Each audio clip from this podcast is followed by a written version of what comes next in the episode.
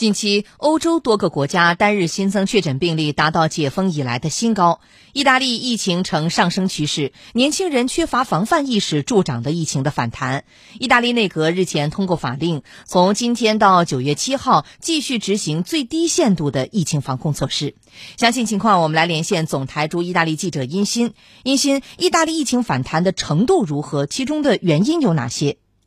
七号，意大利单日新增新冠病毒确诊病例五百五十二例，创下五月二十八号以来的最高值。全国所有大区都出现新增病例。尽管在之后的两天每日新增感染人数有所回落，九号新增四百六十三例确诊病例，但根据意大利高等卫生研究院六号发布的每周疫情监测报告，在七月二十号至八月二号的十四天里，意大利每十万人中有五点八人感染了病毒，比之前的十四天有所增加。目前，意大利病毒有效传染指数 Rt 为1.01，在所有二十个大区中，十二个大区的有效传染指数 Rt 高于一，最高的西西里岛达1.63。高等卫生研究院认为，有必要严格遵守各项防疫隔离规定，否则在未来几周内，全国将会出现明显的疫情反弹。有分析认为，意大利疫情出现抬头的主要原因是病毒检测能力有所增强，不遵守防疫措施的现象增多，以及来自疫情严重国家的输入病例的增长。特别是在遵守防疫规定方面，年轻人防范意识淡薄，推高了疫情曲线。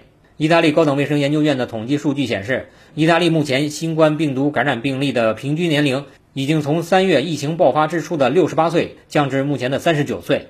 众所周知，每年七八月是欧洲的度假季，和欧洲很多国家一样，许多意大利年轻人开始前往各地度假，频繁参与聚会活动。七号，八名在马耳他度假后返回罗马的十七至十九岁意大利青年被确诊感染新冠病毒。早前，一个前往克罗地亚度假的百人青年旅行团在回到意大利后，已有二十一人确诊感染。在遵守防疫规定上，年轻人也表现糟糕。数天前，意大利普里亚大区举行的一场海滩派对上，现场两千多名年轻人无人佩戴口罩。而从七月底至今，首都罗马已经因为过于拥挤。无法保持社交距离，而关闭了十多家年轻人聚集的酒吧夜店。主持人，嗯，好的，殷鑫。